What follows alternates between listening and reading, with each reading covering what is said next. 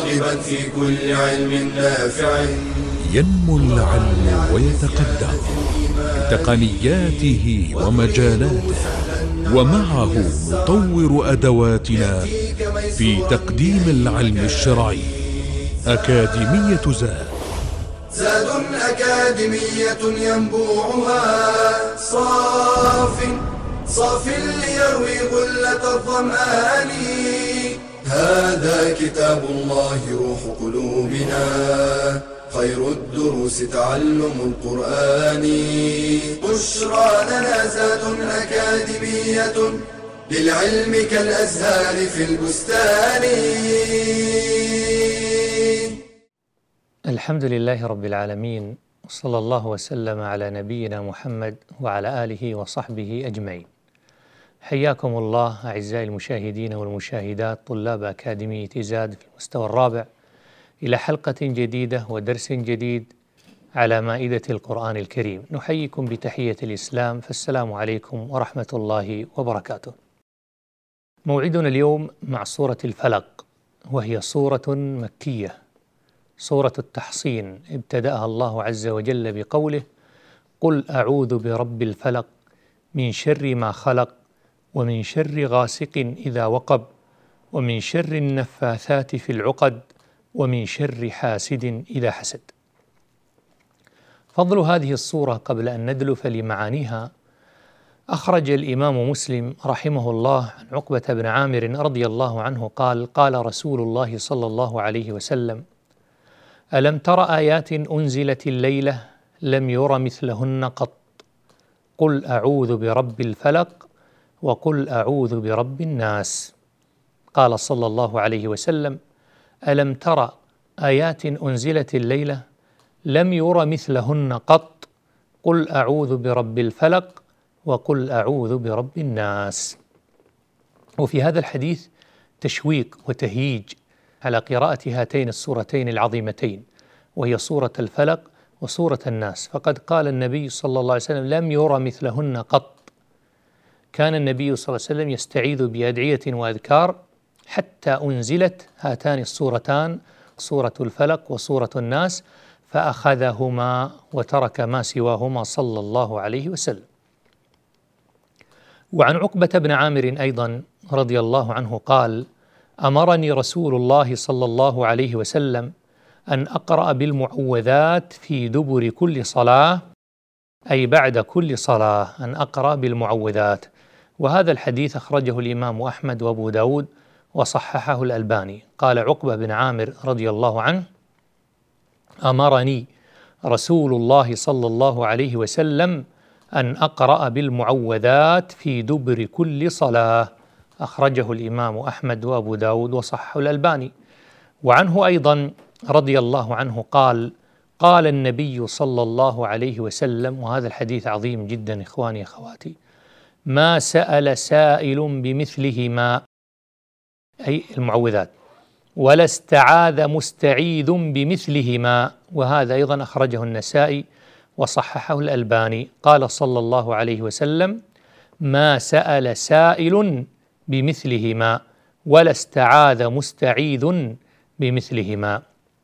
وعن عائشة أم المؤمنين رضي الله عنها وعن أبيها أن النبي صلى الله عليه وسلم كان إذا أوى إلى فراشه كل ليلة جمع كفيه ثم نفث فيهما فقرأ قل هو الله أحد وقل أعوذ برب الفلق وقل أعوذ برب الناس ثم يمسح بهما ما استطاع من جسده يبدأ بهما على رأسه ووجهه وما أقبل من جسده يفعل ذلك ثلاث مرات أخرجه البخاري. وفي هذا خطأ يقع فيه كثير من الناس أنهم يقرؤون الصورة يجمع يديه ثم يقرأ هذه الثلاث السور ثم ينفث فيها. والصواب أن النفث قبل القراءة كما فعل هنا النبي صلى الله عليه وسلم. يجمع يديه ثم نفث فيهما ثم يمسح ما استطاع من جسده. فهذه الأحاديث التي سمعتم هي في فضل هذه الصورة العظيمة. أما بيان معانيها فإن الله عز وجل ابتدأها بقوله قل أعوذ برب الفلق والعوذ هو اللجوء والاعتصام بالله والفلق هو الصبح كقوله تعالى فالق الإصباح في سورة الأنعام وهذا من تفسير القرآن بالقرآن. إذا ما معنى الآية بهذا العموم؟ معناه أمر من الله لرسوله صلى الله عليه وسلم أن يستعيذ به سبحانه والمعنى أعوذ بفالق الصبح منجاة من شرور الليل لأن الليل في الغالب هو أصل الشرور وأكثرها فالإنسان لا يبصر فيه كثيرا كما يبصر في النهار. فأمر الله عز وجل نبيه صلى الله عليه وسلم أن يستعيذ به سبحانه فالق الإصباح جل جلاله على أن يكفيه الله الشرور التي سنعدها بعد قليل بإذن الله. وهذا التعوذ لرسول الله صلى الله عليه وسلم ابتداء ولأمته إلى قيام الساعة فالأمر بعموم اللفظ لا بخصوص السبب. ثم قال جل جلاله من شر ما خلق أي من شر ما خلق في الدنيا والآخرة. وهذه من الألفاظ العامة الجميلة. أي من شر كل ذي شر كان في الدنيا أو في الآخرة. في الدنيا من الهوام وأهل الحسد والسباع والأمراض والسحر وغيره في الآخرة من النار والعذاب والبوار والخسران وغير ذلك من عذاب القبر وهكذا من سائر الشرور من شر ما خلق. ثم قال بعد ذلك ومن شر غاسق والغاسق هو الليل إذا أقبل بظلمته أو القمر إذا خسف واسود والغسق الظلمة أي من شر غاسق من شر ظلمة الليل سواء ظلمته هكذا أو ظلمته إذا غاب القمر ولا تعارض لأن القمر علامة على الليل. قال تعالى إلى غسق الليل أي شدة ظلامه. وقد أخرج الإمام أحمد رحمه الله عن عائشة رضي الله عنها وعن أبيها قالت أخذ رسول الله صلى الله عليه وسلم بيدي فأراني القمر حين طلع فقال تعوذي بالله من شر هذا الغاسق إذا وقب أي إذا غاب. وقيل الوقوب الدخول يعني الليل إذا دخل سواده في ضوء النهار. وخص الله أوقات الليل بالتعوذ كما ذكرنا لكم قبل قليل توقعا لحصول المكروه أكثر من النهار. فالاستعاذة من شر ما خلق ومن شر ما يكون في الليل إذا اسود ظلامه. واشتد. ثم قال جل جلاله ومن شر النفاثات في العقد وهن الساحرات اللاتي ينفثن في عقد في عقد الخيط عند إرادة السحر الساحرات. وهنا ذكر الساحرات وليس خارجا منها السحرة لكن السحر في الكبيرات والعاجزات كان معروفا أكثر من الرجال فكنا أهل تخصص أكثر من الرجال وإلا الاستعاذة ممن ينفث في العقد من الرجال ومن النساء أجارنا الله وإياكم منهم ومن شر كل ذي شر. لكن الله قال نفاثات فالفرق بين النفث والتفل ما هو؟ النفث النفخ في العقد بلا ريق والتفل النفخ فيها بريق. فنستعيذ بالله من نفثهن ومن تفلهن ومن شر حاسد إذا حسد. هذا آخر شيء في آيات هذه الصورة أي نفس ابن آدم وعينه.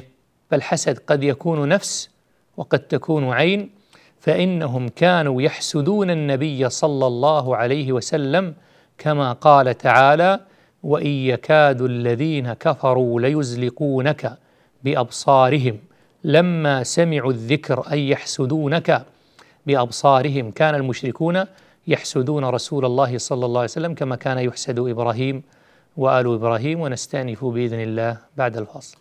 بشرى لنا أكاديمية للعلم كالأزهار في البستان. أنيق المنظر طيب المخبر. مجالسته أنفع مجالسة ومؤانسته أمتع مؤانسة. إنه الكتاب.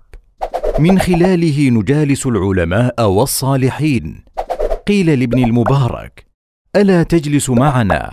قال ما أجلس إلا مع الصحابة والتابعين يعني قراءة سيرهم. وقد كان العلماء مشغوفين بالكتب شراء وقراءة. قال ابن الجوزي ما أشبع من مطالعة الكتب. وإذا رأيت كتابا لم أرى فكأني وقعت على كنز. ولو قلت إني طالعت عشرين ألف مجلد كان أكثر. وطالب العلم لا تخلو مكتبته من الكتب الأساسية في شتى العلوم. ففي التفسير مثلا تفسير السعدي وتفسير ابن كثير. وفي العقيدة كتاب التوحيد والطحاوية والواسطية مع بعض الشروح. وفي الحديث الكتب الستة مع أهم شروحها وهكذا بقية العلوم. وقبل الشراء استشر أهل الخبرة ليدلوك على أهم الكتب وأفضل الطبعات. لا سيما ما حققه العلماء الثقات كالألباني وبكر أبي زيد. احرص على التنويع في شراء الكتب ولا تقتصر على فن واحد أو فنين. واعتن بكتب النوازل الفقهية والعقدية. ولا تبخل بإعارة الكتاب وحافظ عليه إن استعرت ولا تستكثر ما تنفقه في شراء الكتب. وصدق من قال تلك النفائس لو تباع بوزنها ذهبا لكان البائع المغبونا بشرى لنا أكاديمية للعلم كالأزهار في البستان. حياكم الله من جديد. نتكلم الآن بعض الفوائد حول هذه السورة. طبعا هذه السورة توجيه من الله سبحانه وتعالى لنبيه صلى الله عليه وسلم ابتداء وللمؤمنين من بعده جميعا للعياذ بكنفه واللياذ بحماه جل جلاله من كل مخوف خاف وظاهر مجهول ومعلوم. فهو سبحانه وتعالى يعلم خائنة الأعين وما تخفي الصدور. فالحل أيها الإخوة من كل شيء نخاف منه أن نستعيذ بهاتين الصورتين العظيمتين سورة الفلق وسورة الناس فإنها مناجاة مع الله جل جلاله واستجداء لرحمته وحفظه وأمنه وحراسته سبحانه وتعالى.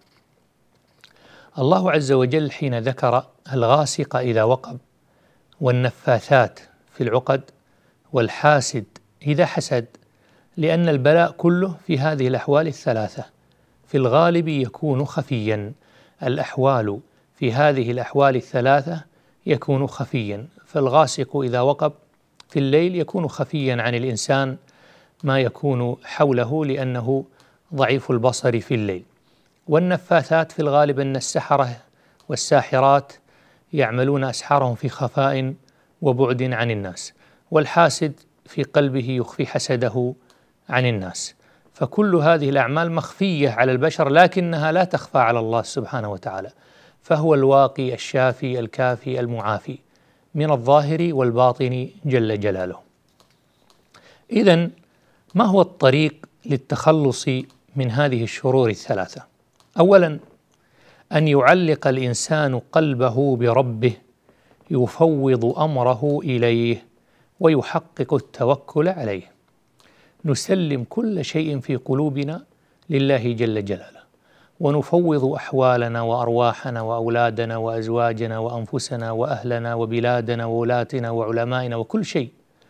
نحصنهم ونعيدهم بالله العظيم الذي لا تخفى عليه شيء.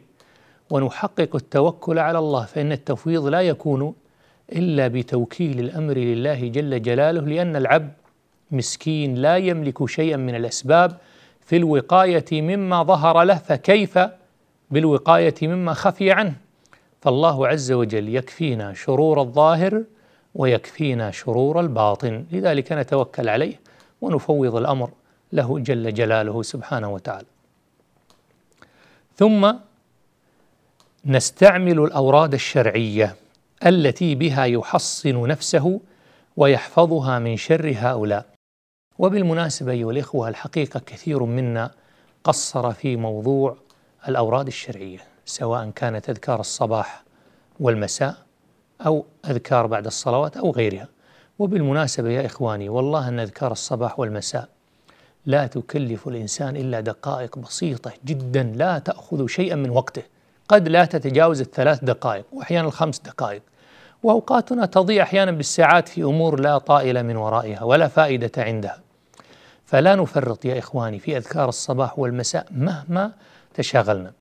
والأفضل أن يربط الإنسان وقت ذكره بفريضة من الفرائض حتى لا ينسى ولا ينسيها الشيطان. فمثلا يقول أذكار الصباح بعد صلاة الفجر مثلا وأذكار المساء بعد صلاة العصر ولا يتركها ابدا مهما كان عنده من شغل فيجعلها أهم من الطعام وأهم من الشراب وأهم من كل شيء مهم لأن الله يحفظك بسببها.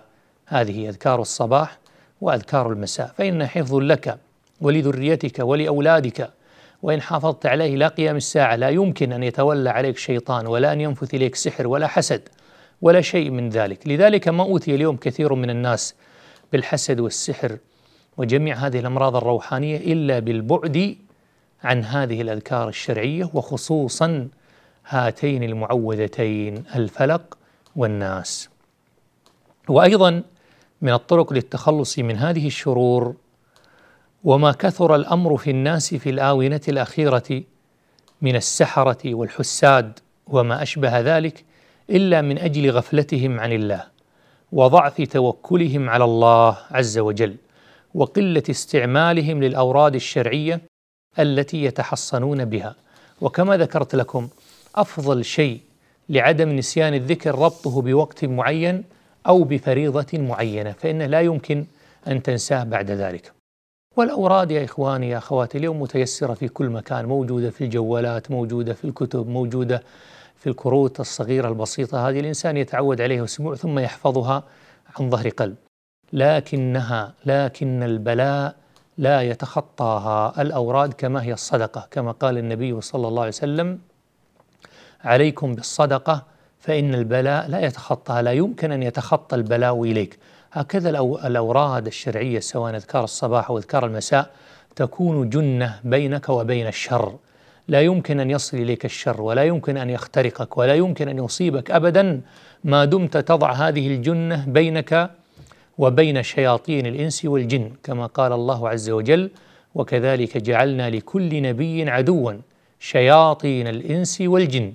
يوحي بعضهم إلى بعض زخرف القول غرورا أجارنا الله وإياكم من شياطين الجن وشياطين الإنس. ثم من الفوائد في هذه السورة يا اخواني الكرام قول بعض العلماء أن القرآن عبارة عن تفسير عملي للكون. القرآن تفسير عملي للكون. كيف هذا؟ حين نسمع مثلا قل أعوذ برب الفلق. يتكلم الله عز وجل عن الفلق والليل ثم يقول من شر غاسق إذا وقب عن الليل وعن القمر. ومثله كما قال الله والليل إذا عسعس والصبح إذا تنفس. إذا استيقظت ورأيت بعد صلاة الفجر كيف الطيور تتحرك وتخرج من عششها وأوكارها وتتحرك السيارات والناس والدواب فعلا تتذكر والصبح إذا تنفس. فكل ما يكون في الكون من النجوم والليل والنهار والشمس والقمر والشجر والدواب وآيات الله العظيمة هذه كلها تفسير عملي عملي للكون. فالقرآن يفسر الكون. أيضا الاستعاذة في هذه الصورة هي استعاذة عامة ما تركت شر من الشرور التي نخاف منها أو لا نخاف منها والتي نعلمها. أو لا نعلمها والشرور المطلقة أو المقيدة والشروط العامة أو الخاصة الشرور هذه كلها بإذن الله لا يصيبك منها شيء إذا حافظت على هذه الصورة صبحا ومساء وبعد الصلوات في أدبارها المكتوبة. فهي استعاذه عامة من شر ما خلق الله جل جلاله سواء كانت شرور الدنيا أو شرور الآخرة. الحسد موضوع طويل. وهو تمني زوال نعمة الخير النعمة عن الغير. تمني الزوال تمني زوال النعمة عن الغير. وقريبة منه الغبطة لكن الغبطة ليس فيها تمني الزوال. الغبطة وإن كان عبر عنها أحيانا بالحسد كقوله صلى الله عليه وسلم لا حسد إلا في اثنتين رجل أتاه الله مالا ورجل أتاه الله القرآن. ذاك ينفق أناء الليل والنهار وذاك يتلوه آناء الليل والنهار. الغبطة أن تتمنى ما عند أخيك أن يكون عندك ولا تتمنى زواله. أما الحسد فهو تمني الزوال بالكلية. نعوذ بالله من ذلك. هو تمني زوال نعمة الغير. وكما قال فيه النبي صلى الله عليه وسلم الحسد يأكل الحسنات كما تأكل النار الحطب. هم كما قال الشاعر هم يحسدوني على موتي فوا أسفا حتى على الموت لم أخلو من الحسد. وبإذن الله نستكمل وإياكم بعد هذا الفاصل فيكون المقطع الأخير بإذن الله في هذه الصورة إلى تلك اللحظة القريبة. بشرى لنا أكاديمية للعلم كالأزهار في البستان. الزواج هو الصلة التي ارتضاها الإسلام لإعفاف النساء والرجال واستمرار النسل لمواصلة إعمار الأرض وإصلاحها. وهو عقد مودة فيه سكن للنفس وارتياح للقلب. قال تعالى ومن آياته أن خلق لكم من أنفسكم أزواجا لتسكنوا إليها وجعل بينكم مودة ورحمة. والمرأة المسلمة حين تقبل على الزواج فهي تقدم على مرحلة جديدة في حياتها. تعد مرحلة مهمة وجليلة الشأن. فلا بد أن تعرف متطلبات نجاحها. فإن جزءا كبيرا من سعادة بيتها واستقراره بيديها إن هي أحسنت التهيؤ والاستعداد لهذا الأمر. ومن حسن الاستعداد الاهتمام بحسن الاختيار على أسس صحيحة. وأهمها الدين والخلق. الاستخارة والاستشارة للوصول إلى القرار الأقرب إلى الصواب. الاستفادة من فترة الخطبة في التأكد من مصداقية الخاطب وسلوكه. الاستعداد نفسيا وبدنيا لمسؤوليات وشؤون بيت الزوجية. إثراء فهمها ووعيها بمرحلة الزواج ومتطلبات نجاحها سواء بالقراءة أو بتجارب الناجحات ووصاياهن أو بالالتحاق بدورات تثقيفية في هذا الأمر. معرفة حقوقها وما يجب عليها تجاه زوجها وأن حسن تبعلها لزوجها ليس لنجاح زواجها فقط بل هو قربة وعبادة لله تعالى. ولتعلم المرأة أن بيت الزوجية هو مملكتها الجميلة ومستقر سعادتها ومحضن أطفالها. وبحسن تصرفها في تدبيره ورعايته تتضاعف سعادتها وتنال رضا الله وجميل ثوابه. بشرى لنا أكاديمية للعلم كالأزهار في البستان. حياكم الله من جديد. كما قلت لكم إخواني وأخواتي أن أكثر ما نشعر به اليوم من الأمراض النفسية أو من القلق أو من الاكتئاب أو من الحسد أو من السحر أو من العيون هي شرور وأعراض تمر على كل إنسان. ولكن السعيد الذي يأخذ بالوقاية والعلاج. فيحافظ على هذه الأذكار وقاية له من, أن يصيبه شيء من هذه الشرور. ثم لا قدر الله لو أصيب بشيء منها فإن النبي صلى الله عليه وسلم رقاه جبريل بهذه الصورتين بصورة الفلق وصورة الناس لما سحر صلى الله عليه وسلم وهو قد حسد من اليهود كما حسد إبراهيم. وكما قال الله عز وجل وإن يكاد الذين كفروا ليزلقونك بأبصارهم. لما سمعوا الذكر يصيبونك بأبصارهم لما سمعوا الذكر ويقولون إنه لمجنون فالإنسان منا معرض للعين ومعرض للحسد ومعرض للسحر. ولكن أحيانا يا إخواني يا أخواتي الإنسان يجعل في نفسه ما يجعل العيون تلتفت إليه. فكثير من الرجال يبرز ما عنده ويظن كل الناس يفرحون بما عنده. والحقيقة أن المغبونين المغبونين كثير مما أعطاه الله من المال أو من الجمال أو من العيال أو من غير ذلك. وكثير من أخواتنا النساء يبالغن في التجمل حتى يصيبهن الحسد والعين خصوصا في الأفراح والأعراس وغيرها. فالواجب أن نأخذ بالأسباب وألا نظهر ما عندنا. كما قال يعقوب لأبنائه يا بني لا تدخلوا من باب واحد وادخلوا من أبواب متفرقة، قال بعض علماء التفسير هذه هي الحاجة التي كان في كانت في نفس يعقوب إلا حاجة في نفس يعقوب. قال الله وما كان يغني عنهم من الله من شيء إلا حاجة في نفس يعقوب قضاها. لأن إخوة يوسف أيضا كانوا على قدر من الجمال الفائق. طبعا لا يقارنون بيوسف عليه السلام ولكن قال لهم ادخلوا مصر من أبواب متفرقة حتى لا يرون الناس هذا الجمال جملة واحدة.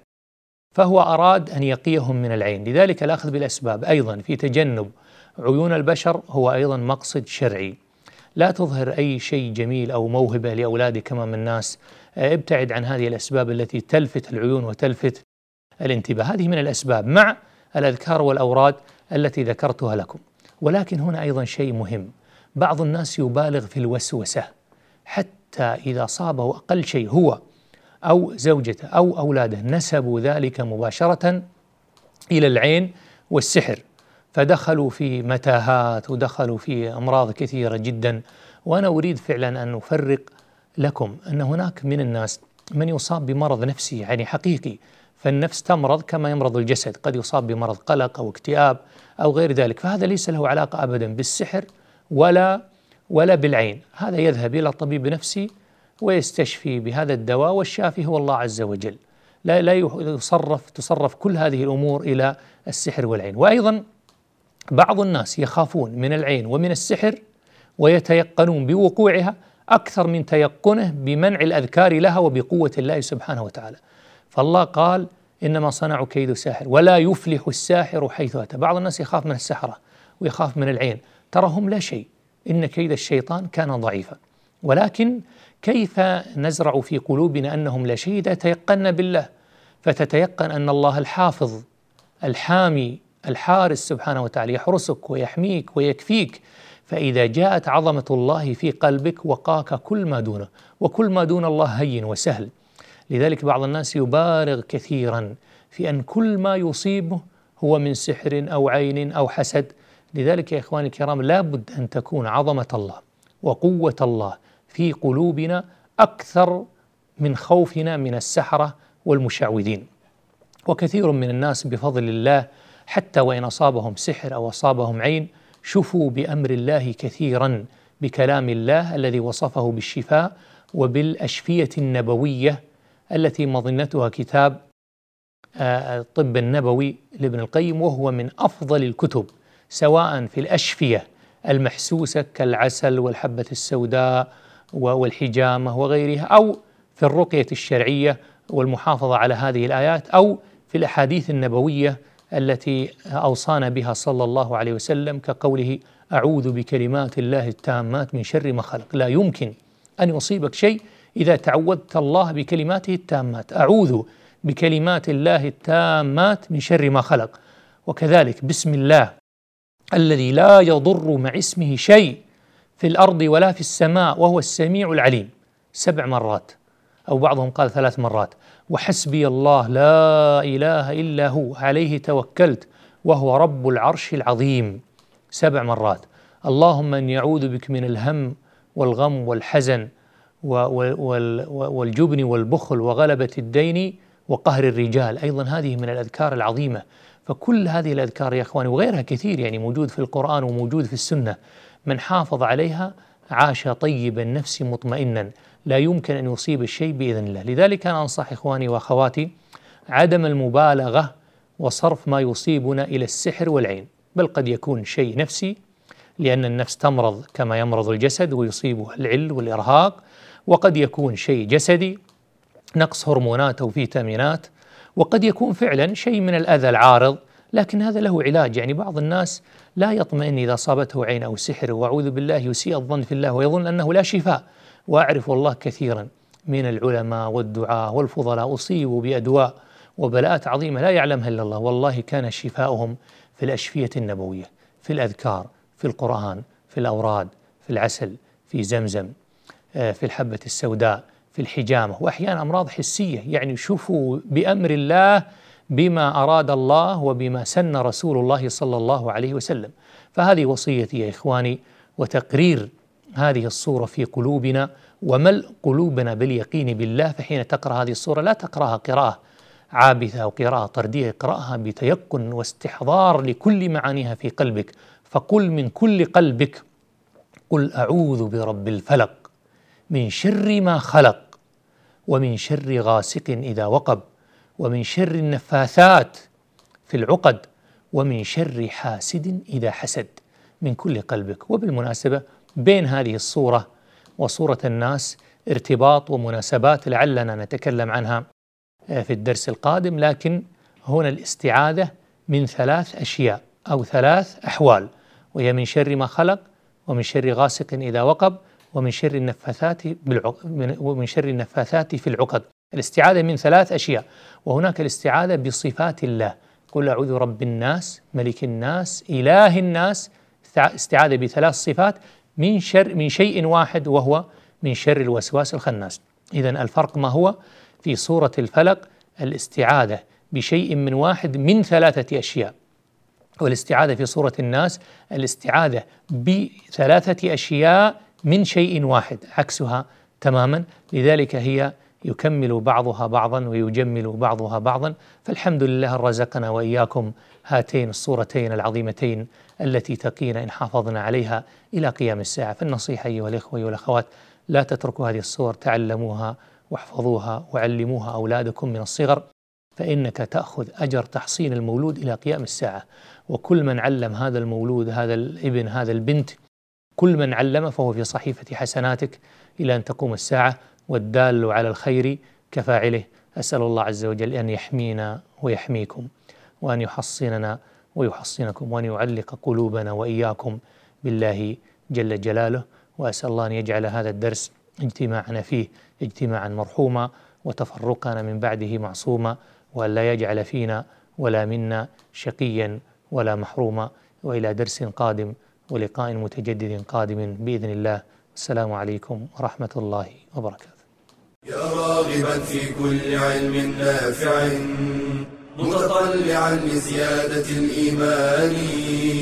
وتريد سهلا النوال ميسرا يأتيك ميسورا بأي مكان.